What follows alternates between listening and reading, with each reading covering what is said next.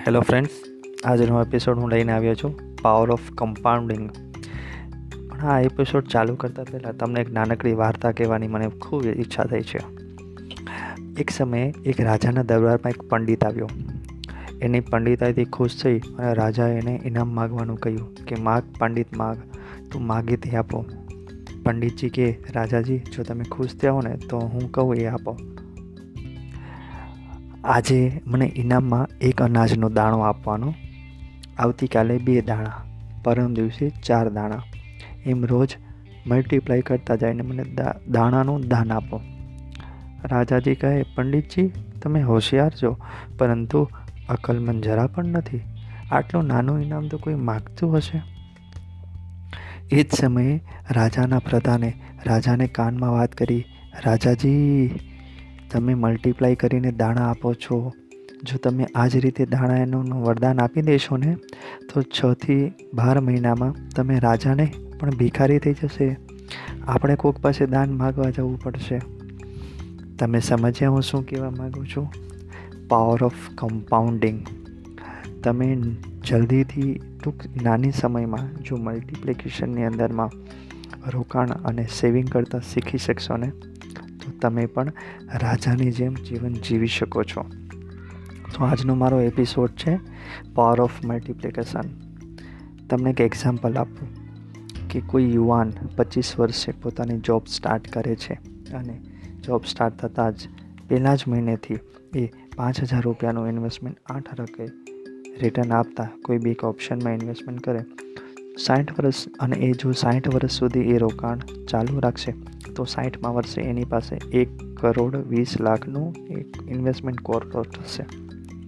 પરંતુ એ જ વસ્તુ જો એ ત્રીસમાં વર્ષથી મહિને છ હજારથી ચાલુ કરશે, તો સાઠ વર્ષે એની પાસે હશે નેવું લાખ ત્રીસ હજાર. જો આ જ વસ્તુને પાંત્રીસમાં વર્ષથી સાત હજાર પાંચસોની મૂડી રોકાણથી કરશે સાઠમાં વર્ષે, એની પાસે હશે તોતેર લાખ પચાસ હજાર. અને ચાલીસમાં વર્ષથી કરશે, મહિને દસ હજાર રૂપિયાના રોકાણથી, તો સાઠમાં વર્ષે હશે તોતેર લાખ પચાસ હજાર.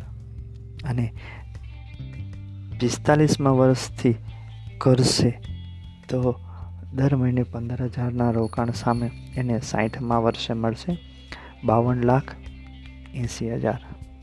તો મિત્રો પાવર ઓફ કમ્પાઉન્ડિંગથી તમે સમજ્યા કે જેટલી નાની ઉંમરથી તમે તમારું ઇન્વેસ્ટમેન્ટ સ્ટાર્ટ કરશો, તો આટલી ઇન્વેસ્ટમેન્ટનો ફાયદો તમને જલ્દીથી મળશે.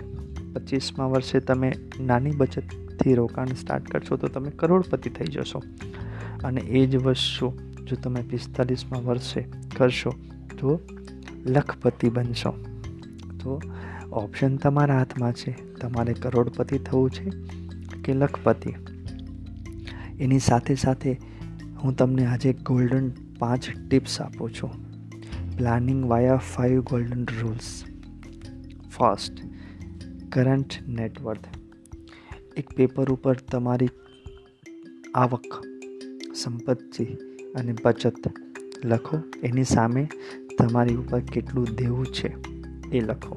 એટલે તમને ખબર પડી જશે કે કુલ સંપત્તિમાંથી દેવું બાદ કરી નાખો એ તમારી નેટવર્ક થશે સેકન્ડ લાઈફ ગોલ્સ એને ત્રણ સેક્શનમાં ડિવાઈડ કરો short term like car marriage home medium for entertainment foreign tour long as an education child marriage and retirement third ક્યારે નાણાંની જરૂર પડશે tenure of your investment.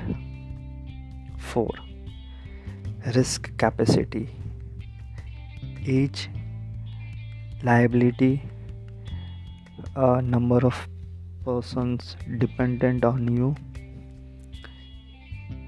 income saving આ મુજબ તમે તમારું રિસ્ક કેપેસિટી આઈડેન્ટિફાઈ કરી શકો છો એન્ડ વેર ટુ ઇન્વેસ્ટ ક્યાં મૂડીરોકાણ શક્ય છે ઇન્વેસ્ટમેન્ટ ઓપ્શન્સ જેમાં તમારી પાસે છે debt equity real estate gold cash deposit risk capacity મુજબ ઉપરના ઓપ્શન્સમાંથી તમે બેસ્ટમાં બેસ્ટ સિલેક્ટ કરી તમને સ્યુટેબલ અને તમે કરોડપતિ કે લખપતિનો ઓપ્શન અજમાવી શકો છો. તો આઈ થિંક આ ઇન્ફોર્મેટિવ એપિસોડ તમને ખૂબ જ રસપ્રદ લાગ્યો હશે.